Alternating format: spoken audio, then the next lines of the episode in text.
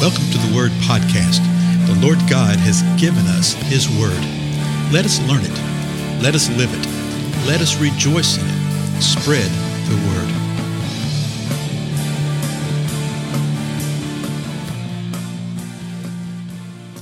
Blessings, everyone. This is Dale. Thank you so much for joining with me for the next episode of the Word Podcast.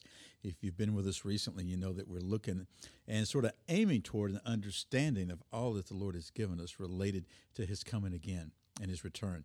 And particularly, what we're going to be looking at is what we call uh, Jesus's Olivet Discourse, which is just a fancy way of saying that Jesus was on the Mount of Olive with His disciples, and four of them came up to him and asked him some questions. Now, they actually asked uh, two questions. The second questions had two part, and uh, Jesus, in answering these two questions, gave a tremendous amount of information about his coming again.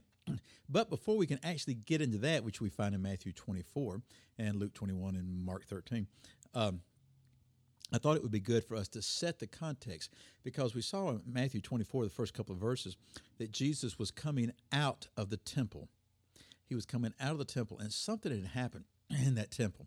Something had occurred that sort of led the disciples to react and act the way they did, and even the question and, and try to understand some things.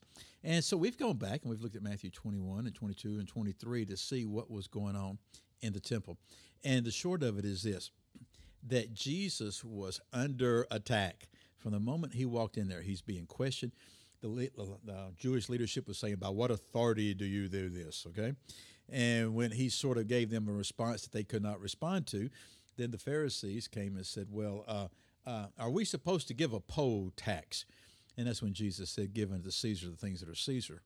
And then the Sadducees came up to him and, and tried to set him up with a hypothetical question related to heaven, and they don't even believe in the resurrection or in heaven. And Jesus dealt with that in the most powerful way. Remember that? he says, You do err, not knowing the scriptures nor the power of God. And so basically, uh, the Sadducees just turned around with their tail between their legs. With each one of these, the crowds and the people around were uh, growing in astonishment at his wisdom, at his teaching, and what he was saying. So let's look at verse 34 of Matthew 22 because the account continues. It's the same day, the same things happening. Verse 34 says this But when the Pharisees heard that Jesus had silenced the Sadducees. Let me know, let me tell you here real quick. The Pharisees loved that. The Pharisees and the Sadducees were competing religious political parties, okay? They were competing religious leadership. And so when the Pharisees heard that Jesus had silenced the Sadducees, they gathered themselves together. They thought they would try again. They'd already tried to trip him up with his words. Remember? That's how it was actually described. But one of them, verse 35, one of them, a lawyer, asked him a question, testing him. And here's what the question was, verse 36 Teacher, which is the great commandment in the law? And he said to him, Jesus said to him, You shall love the Lord your God with all your heart and with all your soul and with all your mind. That's a quote out of the Old Testament. This is the great and foremost commandment. But Jesus continues on. The teacher, uh, the Pharisee had just asked the question, the lawyer, uh, what's the greatest commandment? But Jesus follows on with a follow up. This is the great and foremost commandment. The second is like it you shall love your neighbor as yourself. On these two commandments depend the whole law and the prophets.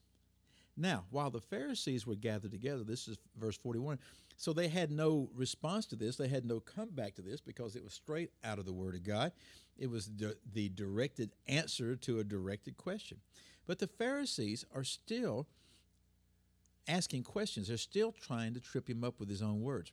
So they asked Jesus a question. Here's what it is, verse 42. What do you think about the Christ? Whose son is he? You say, wait a minute, what's happening here? We'll go back to verse 41 again. Now, while the Pharisees were gathered together, Jesus asked them a question. So, see, Jesus turns it around. They were still sitting there trying to deal with his first question and coming up with some way to trip him up. But now Jesus comes back and asks them a question. He's done this before, he did it with the Pharisees the first time. And so he asked him this question What do you think about the Christ? Whose son is he? And they said to him, so the Pharisees said to Jesus, He's the son of David. And Jesus said to them, Then how does David, in the Spirit, call him Lord? Now, this is verse 43, and he's about to quote, I think it's the 110th Psalm. So Jesus is setting the, uh, uh, the foundation for something here. Then how does David, in the Spirit, Jesus is saying that it's the Spirit of the Lord that led David to say this. The Pharisees would have accepted that. The Sadducees would not have. But he's asking the Pharisees, how does David in the Spirit call him Lord when he says this? Verse 44 The Lord said to my Lord, Sit at my right hand until I put your enemies beneath your feet. So he's quoting, uh, quoting a Psalm of David, the 110th Psalm. And Jesus is saying, if the Messiah is coming from David, then how can David say, The Lord said to my Lord, Sit at my right hand? Verse 45 If David then calls him Lord, how is he his son?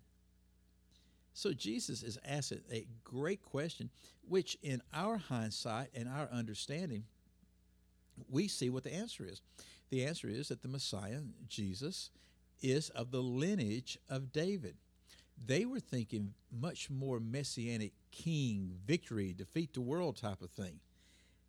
And they never would have considered that Lord passage from David in the way that Jesus is presenting it. So he's asking them again if David then calls him Lord, how is he his son? Verse 46 says this No one was able to answer him a word, nor did anyone dare from that day on to ask him another question. there would not be many more days in the life of Jesus, okay, because this is happening at the end of his life. But no one answered him a word related to that question. And then no one else asked him any other questions. And that's speaking from the uh, religious leadership. Uh, they, the Pharisees had tried to set him up, had failed. The Sadducees had tried to set him up, they failed. The Pharisees this time sent a lawyer to him, and he failed. And no one asked him any more questions. We do know this that their hatred, their anger increased to such a point that eventually, in a very short period of time, they're going to kill him. But when it came down to the issues, when it came down to the questions, the Lord simply spoke forth the word of the Lord. And in the word of the Lord, there is victory. That is the reason that is so, so, so very important that each one of us know the word of God personally. Not that we know somebody that knows it, okay, but that we know the word personally. Yes, we have one another to help one another. Yes, we have teachers, we have those that will give us insight. But we must search out the depths of the word ourselves, and we must know it personally, not just academically, but know it and have a life that's being transformed and conformed into his likeness because of his word. I think Jesus has given us the model and the example for how to handle like situations that we face every day. What if we responded in the same way that Jesus did? I believe it would bring forth a move of the Holy Spirit. I believe that it would be the manifestation of the kingdom of God here upon the earth. Well, my time's up. Again, I'm Dale. I thank you so much for being with me. See you again next time.